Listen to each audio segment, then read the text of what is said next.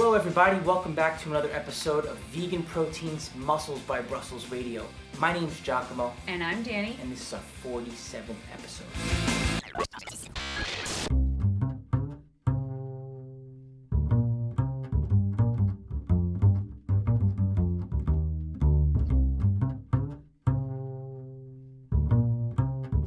So we're just going to dive right in. This was a highly requested episode about people who want to get into the coaching industry or deeper into the fitness industry and want some advice on how to do that and to hear a little bit about how it is that we're able to do this full time. And it's something that I talk to my clients about almost every single day. I have so many clients who are themselves in the fitness industry and it seems actually like that's a a large portion of our audience is other vegan coaches or personal trainers or nutritionists, which is like really cool and super flattering. And if you're listening and you're in that industry, like we see you, we have nothing but respect for you. And we're hoping that some of the insight that we can uh, offer up on this podcast can be helpful to you. This has got to be one of my favorite topics right here Mm. because it's pretty much like how did we come to be with what we do with coaching, you know? I mean, you got a whole story to tell with that and you know, it's not as simple as well, just know the information and give it to people and you're a coach like it seems that way before you you really start to dig into it but you and i both know better and i'm sure many of you out there understand that or, Or, are learning it now. exactly Yeah, so a lot of people say, "Hey, what certifications should I get?" And I totally get it because I remember when I first started this, like I that was super important to me was getting like the right certifications because I thought if I went through the right course, then I'd have the right knowledge at the end to help people. And do not misunderstand me. There are great certifications out there. Um, and there are terrible certifications out there, and never, ever, ever forget that certification is a business in and of itself. and uh, you're the client when you're signing up for them. But even the best course in the world isn't actually likely to arm you with the tools to do this job. And there's only one thing that will arm you with the tools to do this job, and that is experience.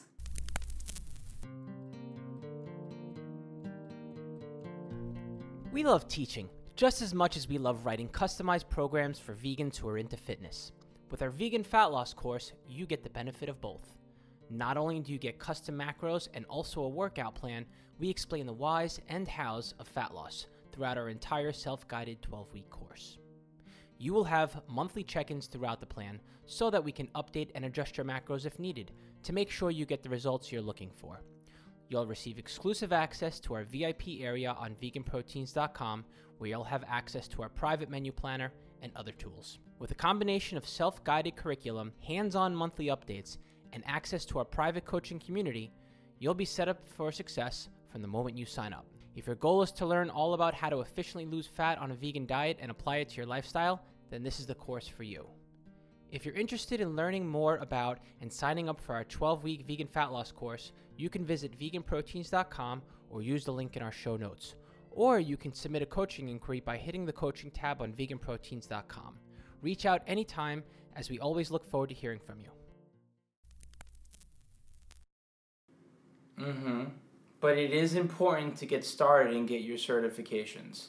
You know, you want to be doing that because, I mean, hey, if you're going to be coaching others, yeah, it's helpful to have experience, but to have the knowledge and to have uh, an organization give you a certificate showing that you've taken their course and taken the time to learn and, and apply that knowledge towards testing, that matters, you know? So do do go out there. So I'm, I'm trying to think of the different ones that are available now. I mean, there's so many. Step one, or at least it should be part of step one, is in fact getting certified. Because education is important, and it's important to understand, you know, biomechanics of a human being and nutritional principles and how our body metabolizes this, that, and the other. Like, that's all good stuff to know, but that does not help Joe Schmo who wants to lose 20 pounds. Like, that is only going to come with experience. And how do you get started in that in general? And I think the interesting thing about the fitness industry is like, there is no one path. Like, there's no specific set way to do it. And if you asked 20 uh, quote unquote successful people in the fitness industry, I bet you they all got there a different way. Like there's no one like you want to become a doctor, here's how you do it. Here's mm-hmm. how you want to become a massage therapist, here's how you do it. There's a clear path. You want to become a successful coach, here's 50 different ways to do it. And knowing that, like just understanding that, I think takes off so much pressure. Yeah, it's true. I'm, I'm trying to think about, well, then obviously there's got to be some direction to take, right? And I think the first thing, I think the first thing to work on doing is before you're out there preaching to others what to do, you have to lead by example. You have to practice what you preach, basically. Yeah, and I think that this, you know, like Giacomo said, getting certified can be a good first step. Maybe it's not like the most practical thing in the world, but you'll figure out really quickly if you're passionate about this or not while you're in those courses. If you're halfway through one and you're like, I actually can't stand this topic, then maybe this isn't for you. but if you're halfway through it and you're like, this is so super fascinating, I can't wait to apply this to an actual human being, well, that's a good sign. I'm trying to think. I mean, there, there are coaches out there that coach others to do things they haven't done before. You don't necessarily have to you know engage in the sport or the diet to coach another person to do just the same is that right yeah and actually it's a that could be its i mean and i think maybe we have done this podcast episode i don't know this is probably my biggest pet peeve is that people choose their coach based on hmm. that coach's accomplishments and that's like legitimately one of the stupidest things i've ever heard yeah. like the coach of the patriots could never outdo Tom Brady. That doesn't mean that he's not like an outstanding coach. I said that like I know anything about football. I don't actually know anything about football, but you get the point. Like I've seen these coaches that coach these humongous um, national sports league teams, and it's like they're not better at the sport than their athletes. They're just outstanding coaches. And maybe I'm biased here against you, and maybe I'm not. I'm not entirely sure, but I do believe that it's helpful to have some experience in the field as an individual before you coach others. Like if you know, if you're going to coach someone nutrition, you should have tried some of the things that you're going to tell someone else to do on yourself. Like you should be your own guinea pig first. Yeah, yeah, to a degree. Um, I think we're getting ahead of ourselves here. Yeah. But yeah, we're way ahead of ourselves okay. here. People just want to know how to get into the industry. All right, well, let's back up. yeah, let's back up. Get certified see if you actually like this. Um, after that, I would recommend try to try to get a job at a gym. Um, I said, you know, step one was like you need experience, right?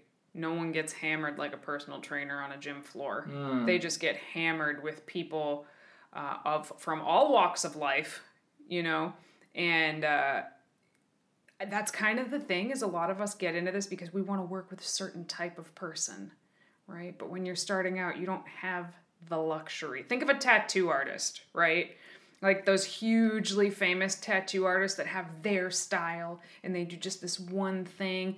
They probably didn't start that way. They probably had to do every single butterfly tramp stamp and tribal tattoo that walked in the door regardless just to earn their chops and working on a gym floor uh, can be a lot like that you're not you don't get to work with your special demographic like you work with everybody who got their free startup session. You get to work with, you know, uh, high school football players and 70 year old geriatrics with busted shoulders, and you have to learn how to work with all of them. And uh, that's a really good way to get experience. The pay is not good, and the hours are not good.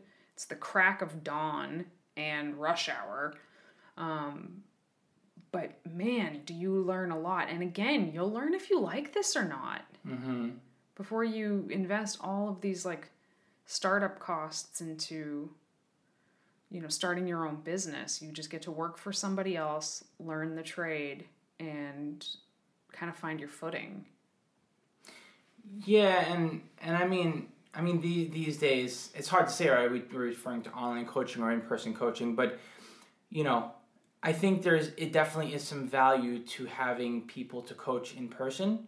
You know, well, I don't I, I don't want to say coach per se because when you're working at a gym, I, I think it's more you're Personal more training. Yeah, you're more of a per, there. There is an ongoing relationship there. And what what, in- what would you say is the difference between personal training and coaching? Because I think the difference is immense, but I want to hear what you have to say. Oh yeah, I mean this is just like a can of vegan gummy worms that you opened up, but I think when it comes to personal training, in my experience, because I have done this for years on end in gyms, you're with that person while you're there, and you give them your all during that session, and there is some in between where you're telling them what to do and they're coming back and they're accountable to you on your next session but really they're looking for someone that's going to put a pep in their step during that session. Uh, i do think there's an advantage for personal training when it comes to showing someone how to lift there's no substitute for being able to ask someone if you can adjust their form um, you know and, mean, to be able to them up. watch to be able to watch an athlete move from every angle, Mm-hmm. there is no substitution for that. Or if it's a bodybuilding client, to watch them pose in person, Mm-hmm. huge. major Mm-hmm. but you know where where you lack the ability to really connect and help others with being a personal trainer is that it, it's really it starts and stops for the most part during that one session. Whereas when it comes to coaching you are literally building a relationship with your client. Uh, it's very emotionally taxing and also rewarding.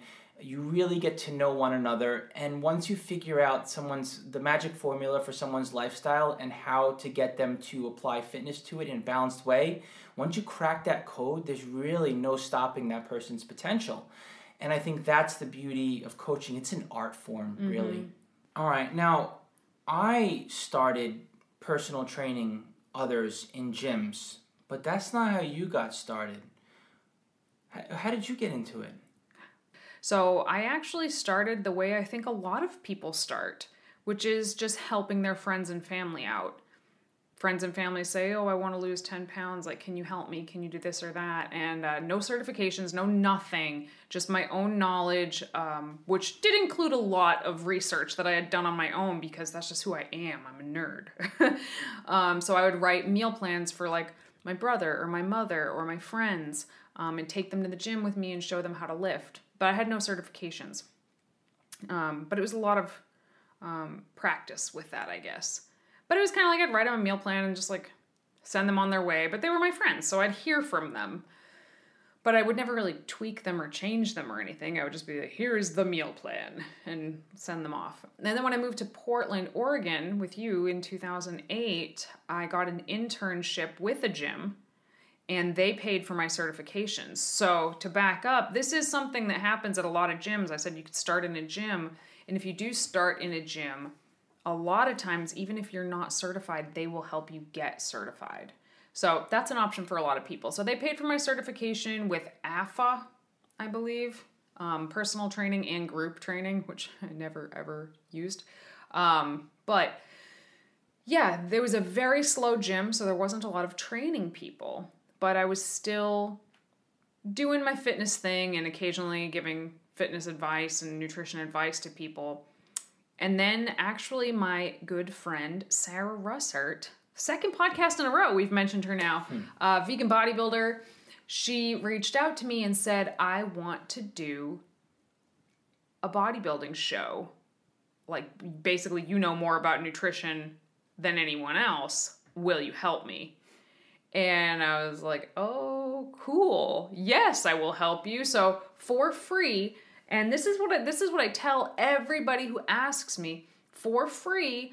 I worked with Sarah and basically said, yeah, I'll totally do this. Just like let let people know that this is that I helped you, right? And at this point, I was not looking to make this my career at all. But Sarah was so successful with her bodybuilding prep, um, and her transformation was so awesome. And this that that people started asking me left and right, "Can you write me a meal plan? Can you write me a meal plan?" Um, it helped that Sarah had some kind of a following for, you know, for 2008. She had some kind of a following. She had just won the Donut Wars on the Food Network, um, which is pretty awesome. In case you didn't know that about Sarah, how cool is that? Uh, but the point was this was my first time actually like okay we're going to check in every week i had i knew enough about bodybuilding and i had studied enough about bodybuilding to start sort of practicing on somebody. And i practiced on her. And this was my beginning of building a coaching relationship with somebody. And after that lots of people just word of mouth started asking for meal plans. So i started writing meal plans for people. Um, actually like an overwhelming amount of people started asking for meal plans. This was back in 2011, mm. I believe. And that was also a huge amount of practice there. Also, around the same time, I did get certified with Cornell, the plant based uh, course that they have there, and precision nutrition as well. So, even though I kind of talked some shit about certifications at the beginning, there are some good ones and there are uh, some really valuable ones. But I, I can't tell you how many people I've seen that have those certifications that have never done anything with them because they can't they have nobody to practice on. So here's my advice. If I have one piece of advice for you to take away from this, if you are just trying to get your foot in the door as a coach, coach a few people for free and just have them, you know, yeah, if anybody asks, just tell them I helped you out and send them my information. That is the number one reason that vegan proteins is what it is today. So holla at Sarah Russert for that. But to this day, I still have a handful of people that I coach for free um, with that caveat. Like, yeah, if anyone asks, just say it was me. Now I'm at a place where I get to pick exactly who I want to do that with. So. Yeah, I'm, I'm thinking of Omar, Omar Isuf. Mm-hmm. And he was saying the same thing like, even though, you know, he's gotten to the point where he doesn't have to coach anyone for free he has all this success in the right. fitness industry, but he still chooses to because he thinks it's important to give back, you know, and provide that coaching experience for others, just for the yeah. sheer, um, you know, for for the sheer love of the game, mm-hmm. basically. Yeah, and I totally agree. Like we don't. We don't have to do that. We're full. We're full all the time, but I still like to do it because I still like what I do. And that's important. That's a separate topic, but so after you get some certifications, find some people and coach them for free.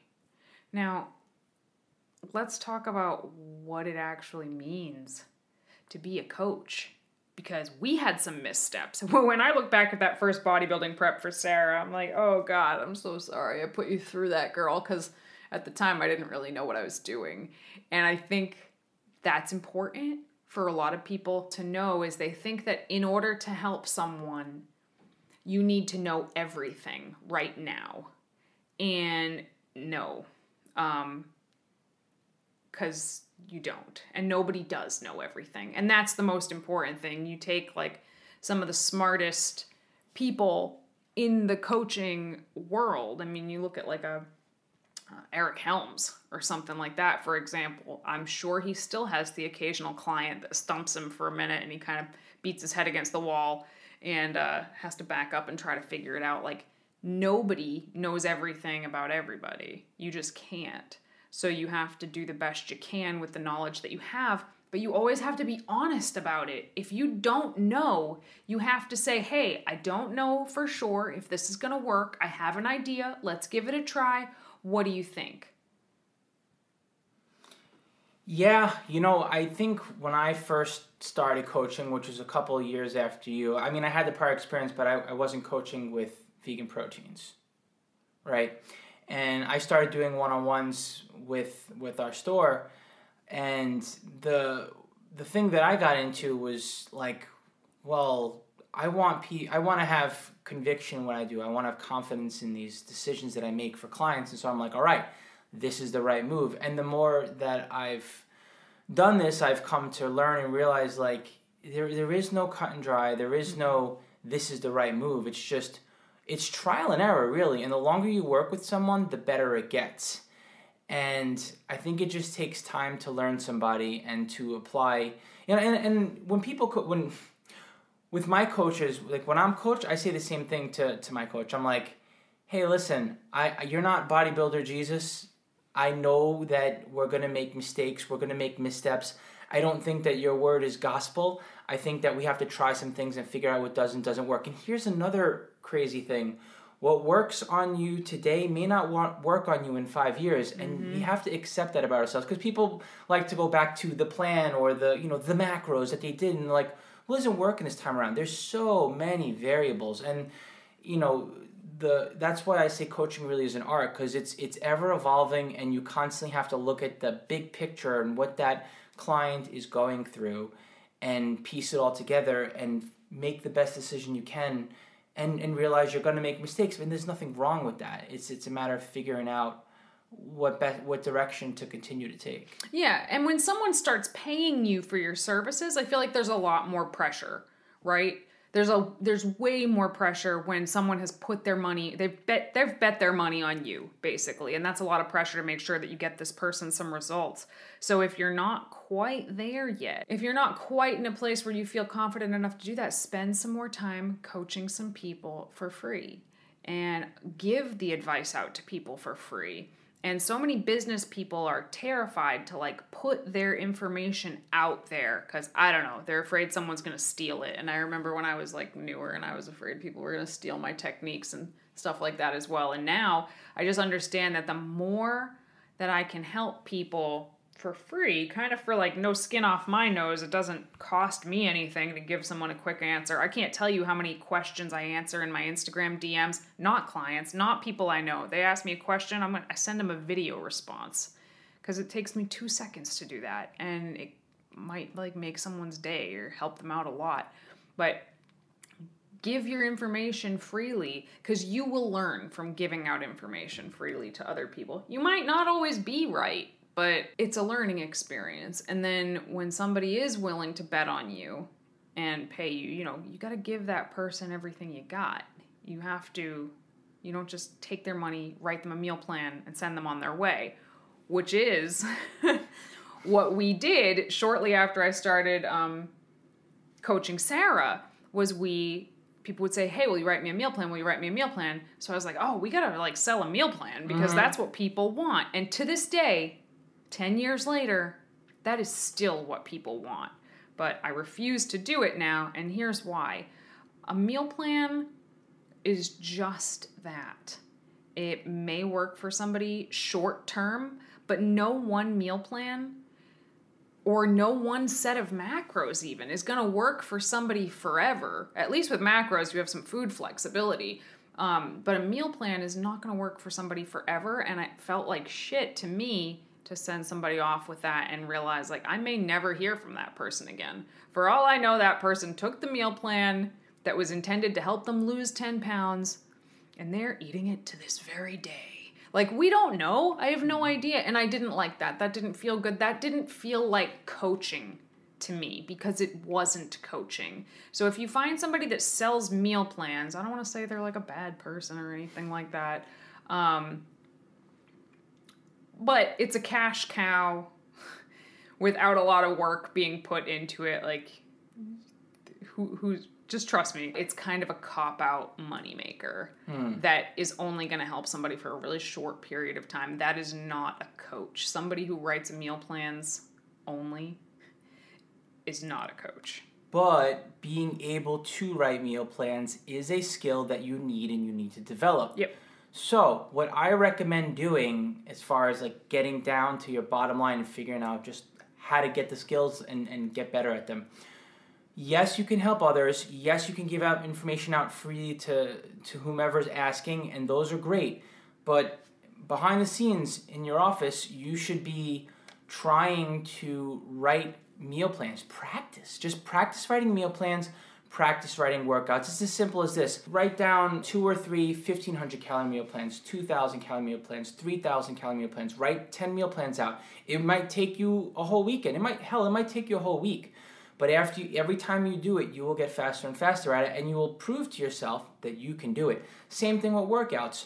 Write a four day split, write a three day split, write a five day split, write, write a workout for strength, a workout for hypertrophy, a mix of the two have a little portfolio where you do these mm-hmm. things on your own and you practice and you get better at it. So that way, when it when it's time to go live and help somebody, you don't panic. You know that you can do this. and and you also don't have to start from absolute scratch with every single client because you have these they're not cookie cutter meal plans they're not cookie cutter workouts but they're like templates hmm. almost that you can change certain variables to fit the person and they're still based on sound principles like you don't have to reinvent the wheel for every single person but you do need to individualize every single program that you send out whether it's a meal plan or a training program Yeah, we what we like to do is we literally we insist that clients who come to us tell us what kind of foods they like. And I'm telling you, it happens more often than you would think.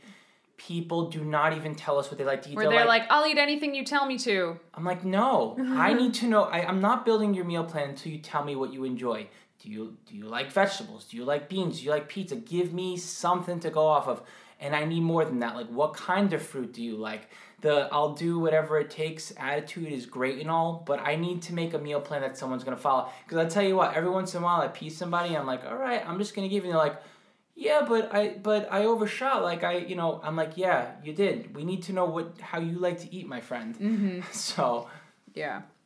Um, so once you like actually have a couple paying clients or so, I think the most important thing. See, the funny thing about this podcast is I know what people are expecting. they want to know all the resources, and we will give you resources. We're going to give you resources at the end of this podcast. But the resources and like being the most evidence based that you could possibly be, it's not even like it's not even in like the top five most important parts of being a coach.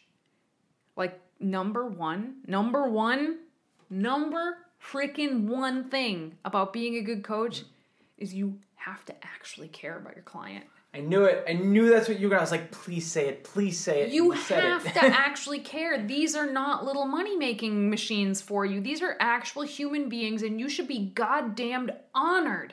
Somebody wants you to have essentially have your hand in their life.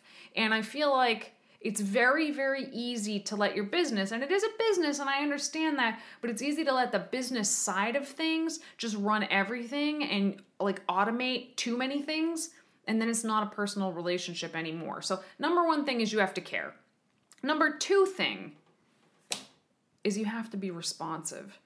Uh, man, I've worked with a few coaches where, like, sometimes they'll send them something, and I won't hear from them for a week. And you're just sitting there twiddling your thumbs. And as a client, I know what that feels like and how stressful that is. Um, there have been times where I like really, really needed to talk about something or other, and I couldn't. Like I just knew I wasn't going to hear back from my person.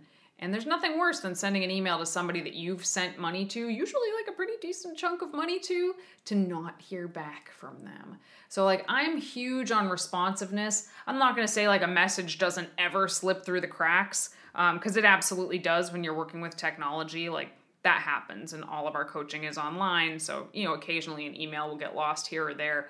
But over the years, um, our responsiveness to clients has gotten better and better and better and better. To now aside from the weekends if someone sends me a check-in they will hear from me within 24 hours. And if i have to take a day off for something i let those people who check in on that day know. And uh, you know some people would argue that maybe we're even a little bit like too responsive. Maybe we should like back off or set better office hours for ourselves or something. But again like especially when you're getting into it that's the thing is it's a labor of love. You get you're on like 24/7 if you're trying to start like an online business. If you're doing in-person coaching it's a little bit different. You have to have certain office hours but like I can answer someone's email in my underwear yeah, and and sometimes we do. sometimes we sure do but anyway, yeah, and and you know, responsiveness is great at all. However, there also needs to be something to it. You literally need Yeah. to be. I don't want to say bleeding out, but you need to be giving of yourself. If you're just giving like a quick one to two sentence response or a quick, you know 20 second mess audio message to somebody it's not enough like you really need to dig into that person's life with them in their week and see how they went w- with things now here uh, i don't know if we're, we're going on steps here and, and maybe you had this in mind already No, I don't have a plan. a plan. Well, uh, well, one other thing I wanted to add to the mix over here is that while it is technically the client's responsibility to check in with you, if you don't hear from that client, check in with them. Mm. And this is easier said than done, and I know it's Way kind of pain. said than done. Yeah, but we have our list of clients and we expect check-ins from all of them, especially our regulars. If so, it means the world. I have a policy mm. actually, especially if it's somebody who always checks in really regularly. If I if they miss one check-in, I just let it go. It happens. Sometimes I miss a check-in with my coach. If they miss one check-in, I'll just let it go. If they miss two check-ins, they're going to hear from me. If it's somebody who's continuously not checking in, however, like continuously not checking in, they get like one, hey, how's it going? Checking in on you, haven't heard from you. Maybe two, like as a grace. And then after that, it's on them because yes, it is the coach's responsibility to follow up and like kind of poke somebody and be like, hey, you hired me to keep you accountable. Like, here I am at your doorstep. What's going on? Um, but it is not the coach's job to absolutely babysit somebody and have to track them down. You know, I yeah, I- so the part of me dis- disagrees with you is overpowered by the part of me that agrees with you because if you keep doing that with your client, what you're telling them is that their behavior is excusable. Yep. And that basically they don't have to work for it. So in one sense, I'm saying to myself, well, yes, they're they're they're hiring us for accountability, and so we need to give them accountability no matter what. But on the other end, it's like if you keep doing that, you're telling them it's okay not to work, and it's really not. Mm-hmm. So I hear you there. Yeah. Some other stuff I want to talk about as far as good habits to develop your coaching skills would be to keep records of what you do. You know, take notes Oh on your god. clients. Yeah.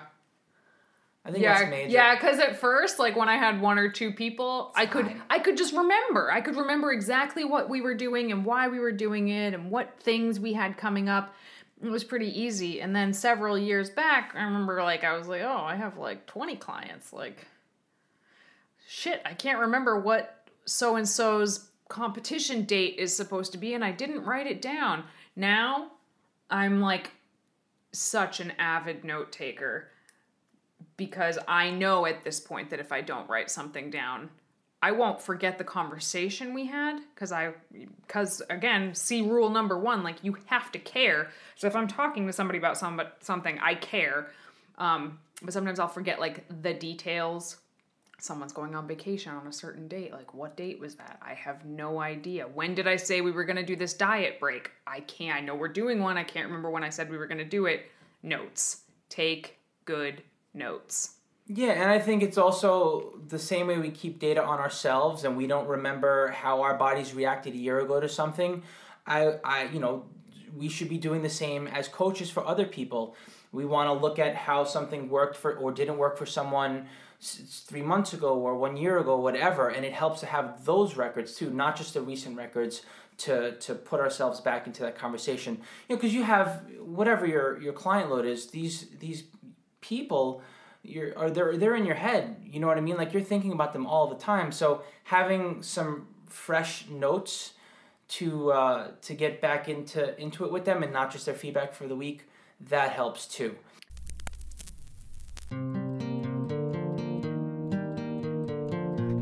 As a listener of this podcast, you're probably very interested in the science and the why behind why we do things in the gym and with nutrition the way that we do.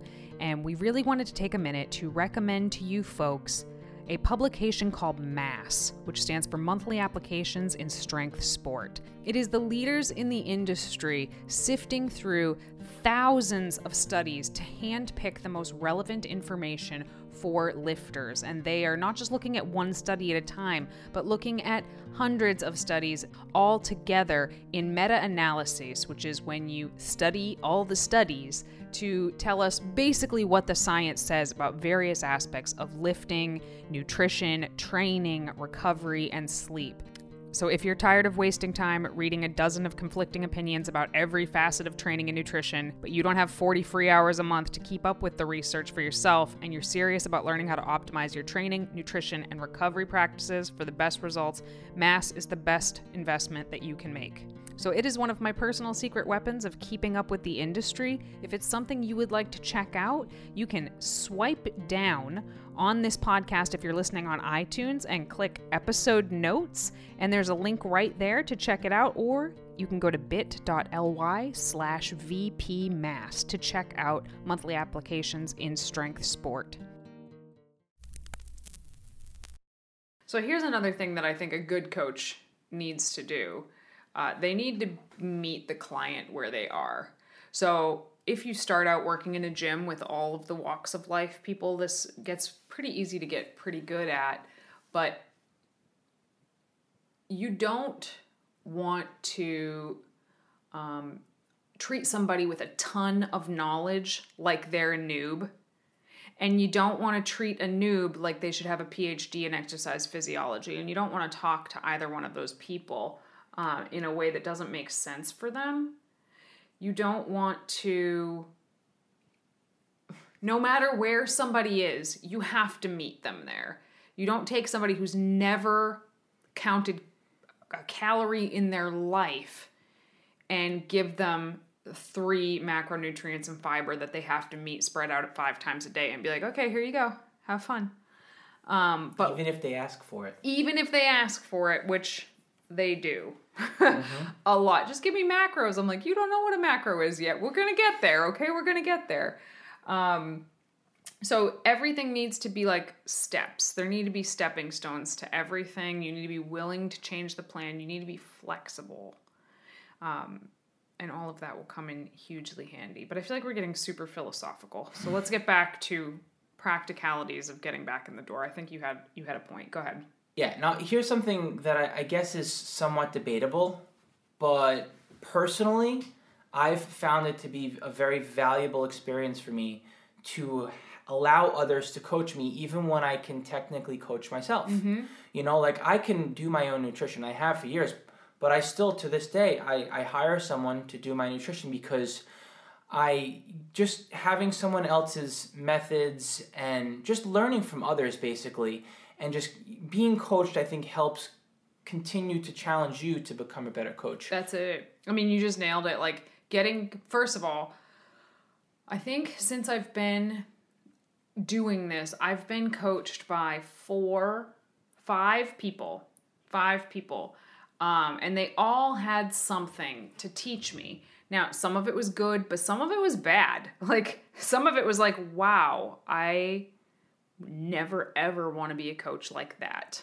Um, and some of it was like, hey, this is a really cool system. Like, you're not really my style, but you've got some shit figured out that I can learn from you. Um, and then, you know, now I'm currently, we're both working with 3DMJ. We're, you stole my coach. We're both working with uh, Nunez now. But. Wait a minute. Back up. Actually, he Alberto totally restored my faith in the fitness industry in general mm-hmm. after my previous coaching um, experiences that were way less than good. I was really starting to believe that like there were no good coaches. And I was like, am I like offering way too much of myself to my own clients? Because other people are taking 10 times the money that I'm charging and they're giving like nothing, like absolutely nothing and then started working with Berto. And I think I can't believe it. I think we've been working together for like two, almost two and a half years now, which is crazy. Um, but I remember the first time he sent me a message, I literally was like, "Oh my god!" Like he just sent me a 15 minute message just talking to me, and like he obviously listened to what I had to say, and it was such a breath of fresh air um, and totally literally i cannot explain enough how much it just like put faith back in me in the fitness industry and also made me feel like no fuck yeah there are people out there that really do care about their clients and do want to help meet them where they are and help them improve their lives. So uh, it gave me a lot more confidence in in what it is we do and kind of gives us the confidence to talk about what we're talking about right now.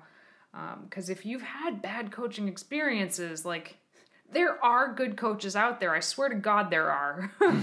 there's a lot of bad ones. I would say there's way more bad ones than good ones in my experience. But uh, and a following does not indicate a good coach. I'll just say that. But the experience of getting coached, I feel like, has been so valuable. Even from the bad coaches, there was so much to learn um, about like training style or nutrition style or communication style. Like, there's so much value in that. And I have so many clients right now that are like fledglings in the fitness industry right now, like wanting to get better, wanting to build up clientele, wanting to build up a, a presence on the internet or what have you.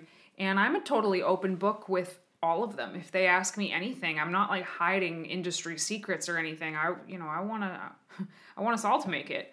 So and I know that some of them, they don't even need my help that much. They don't need help with their nutrition that much. They could write their own training programs, but they're learning so much about coaching by being coached, like you just said. Um, and I've been on both sides of that. Exactly. And aside from being coached by others, I think it's also helpful to pay attention to other coaches' content that's out there because you can really grab bits and pieces of things and and make them your own. You know, put have your own approach to applying them to your clients. So, you know, maybe you're not in a position where where you need a coach and it would just kind of be an, uh, the experience wouldn't make sense for you. You know, maybe you're not working towards some sort of particular fitness goal. Um, but that being said, I think it's still helpful to look into what other coaches are doing and just like connect with the community that's out there. The last thing that I want us to talk about is a little bit more of the nuts and bolts of what you know. Kind of coming back full circle to the certifications and your education because I think there's a huge overemphasis on it and an underemphasis on like being a goddamn decent human being. But you can't just be a good human being and be a good coach. But you can be a cyborg with a lot of knowledge and get someone really good results. So, like, you have to have the knowledge. So, what are some really, really good resources? So, for certifications, I'm going to give you give you the three that I recommend the most. Would be uh, NASM. Not because it's anything special, but because it's good. It covers a lot of ground, um, and you kind of have to have some certification like that. It's a good place to start. Two, precision nutrition. I preferred this to the plant based Cornell course a hundred times over. I felt like it was much more evidence based. It is not vegan specific, but I kind they I kind of like that. Actually, I'm not looking for a program to be biased towards veganism. I'm already biased towards veganism. I want to know what the science says um, and essentially, spoiler alert, the science says you can totally be vegan and be a badass athlete. And precision nutrition says, okay, here's how you would do that. Um, of course, there's tests and stuff that mention chicken and eggs, and you have to get the right box to pass the test, but huge amounts of very practical knowledge there. And the third one that I would recommend that I'm actually currently in the final module of right now which actually it does have a business module as well, but it's shredded by science. They're kind of revamping their whole academy right now, and I'm not sure what they're going to do with it, but I imagine they're only going to take what they have now and make it better. Hey guys, it's Danny from the future here. So I just wanted to let you know that Shredded by Science Academy has rebranded themselves to the Personal Trainer Collective between the time we recorded this and the time it's going public. So that is personaltrainercollective.com. And as I suspected, they're taking what was already great and they're going to make it better. Um, and I have found it to be absolutely amazing. Um, personally, I haven't learned a ton from it because I've been doing this for so long. But the way they have it packaged and explained for somebody who hasn't been in this industry for so long, I think this certification could like crush all the other certifications. Um, so yeah, those are the certifications. But I also think on top of certifications, you have got to continue your education constantly. constantly. And as far as continuing education goes in our field, I honestly do not feel that there is anything better out there than monthly applications in strength sport, otherwise known as MASS. And we actually have a link in the show notes should you want to look into that. And basically, you get evidence based research and reports on the most cutting edge information out there. It's peer reviewed meta analyses written in layman's terms. So you don't have to be a scientist to understand this. But essentially, there's studies coming out all the time about, you know, is it better to have 0.8 grams of protein per pound or 1.2? Or is it better to run before or after you lift? Like, there's so many studies coming out all the time, and we have these incredibly smart people. We have Mike Zourdos, Greg Nuckols, and Eric Helms and they are the writers of this magazine. There's video versions, there's audio versions. It comes out every single month and it's written in a way that you can actually understand. And I have been uh, subscribed to this since before it even came out, and I read it religiously every single month, or I play the audios while I'm doing my uh, doing my cardio or what have you. But I always stay up on it. What I really respect is that it's objective as one can be as as a human who's just trying to learn through science, you know. There's no there's no funding bias involved in anything. Nope.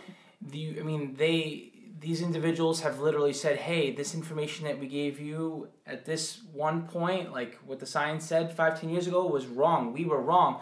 And you will see that there are there are people out there in the fitness industry that will not say they're wrong. Whether they're beholden to sponsorships or whether they're just they just don't want to be wrong that they refuse to keep up with the ever-changing information and findings that are out there but this monthly publication is constantly looking at new information old information and and testing it and and new and there's new information out there and I, I it's just such a valuable thing to consider keeping up to date with and they did have two issues in the last few months that talked about um, the ideal vegan diets for bodybuilding. They had two um, articles in two separate issues about vegan bodybuilding diets, which I thought was just absolutely amazing. And I'll let you know it was over overall it was positive. Um, positive articles, which is pretty cool because these are not like vegan scientists here.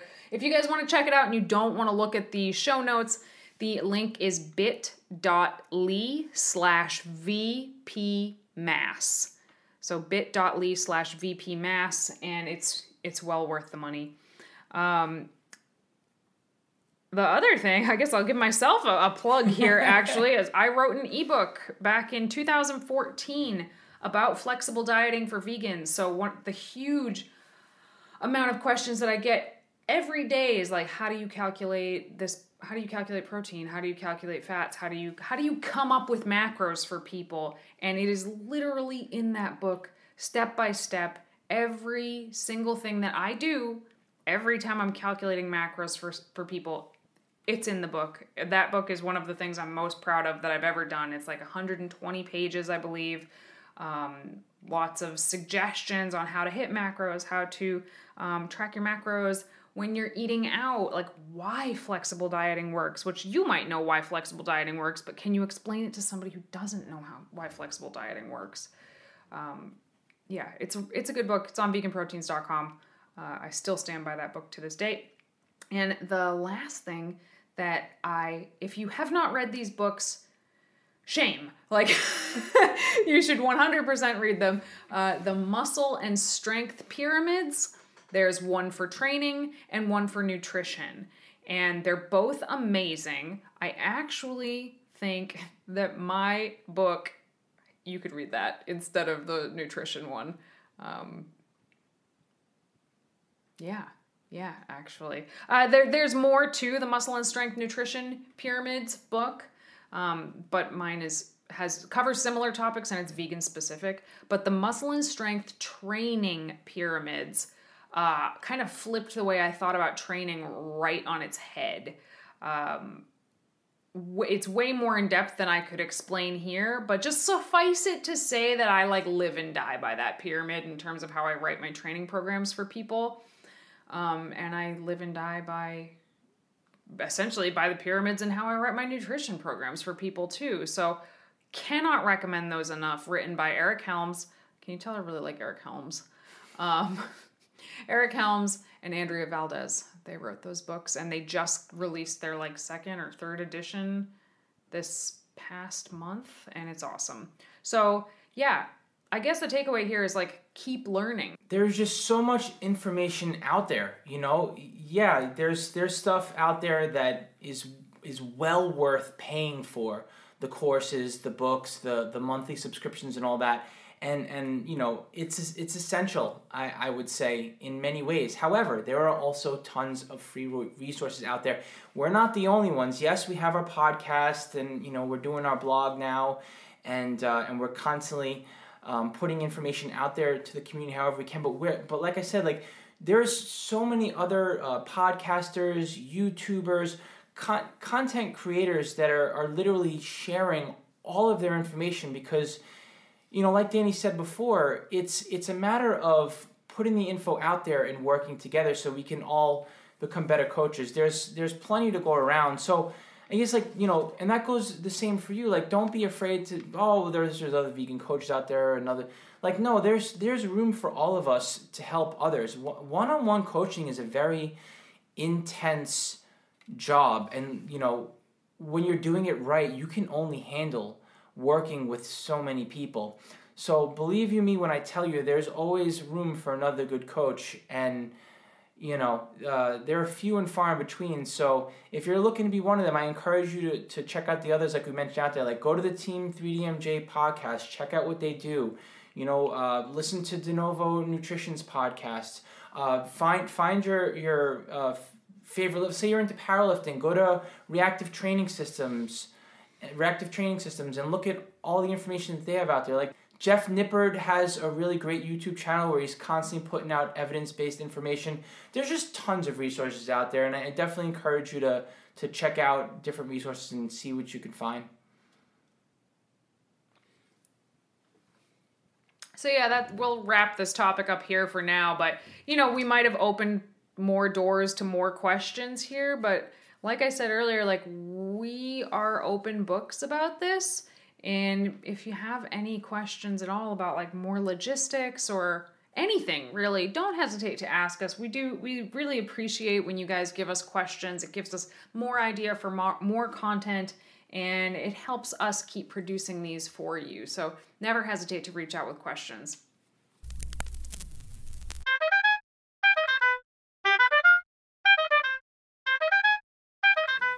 Speaking of questions, hmm. all right, we're gonna move on to some questions here. This one is anonymous, and when should you start cutting for summer?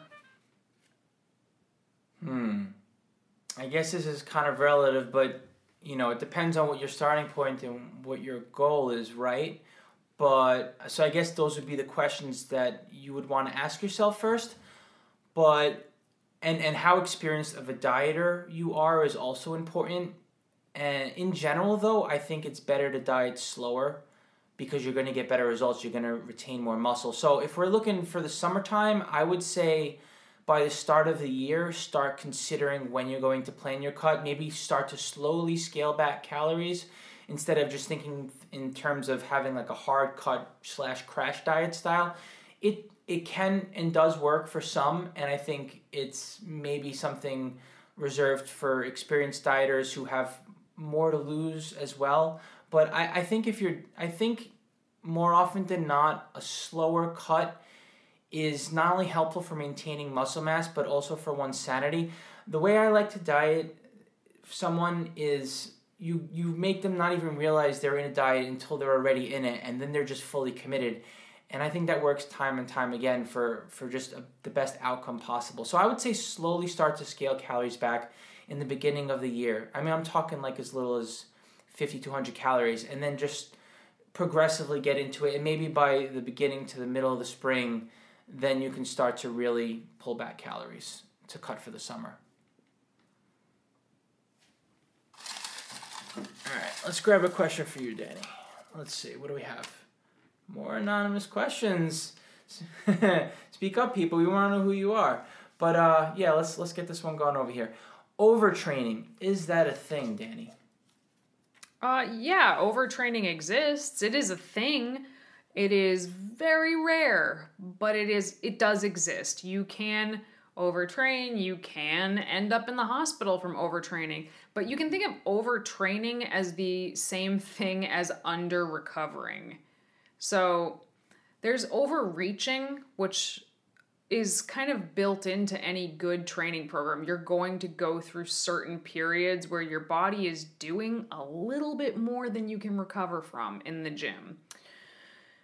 But overtraining, as opposed to overreaching, is when you're doing more than your body can recover from for a long, long time months, many, many months. Typically, where we see overtraining is more an endurance training than strength training. Because if you quote unquote overtrain um, strength training, let's say you're powerlifting and you're overtrained, well, then the weight is just not going to move.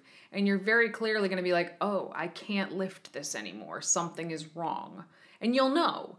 But with endurance training, let's say it's a marathon runner, you know, essentially you can keep running almost forever. You, you'll slow down, but you can do it forever without really feeling it. It's like every rep is a step, as opposed to the gym where every rep, like you're doing a one rep max in the gym, you're doing like a four million rep max when you're running. You're doing a one rep max in the gym, so you're very close to your one rep max threshold. But when you're running, you could essentially take that step thousands and thousands and thousands of times. So you can't quite feel when you're fatigued doing it until it's too late. So I think in general, it's important to make sure you're sleeping enough. It's important to make sure that you're eating enough to support your training. It's important to make sure that if you are dieting, which kind of in and of itself is under recovered, like you're not eating enough, um, you need to make sure you're not doing it for too long because that will look a lot like overtraining. But as far as actually writing a training program that's going to beat you to death, you can do it, but you'll know. You'll know really fast if that's what's happening. So I think most people lifting in the gym may be training too much to see the progress they want to see. Mm-hmm. Uh, but that I would call that overreaching. You're overreaching too much.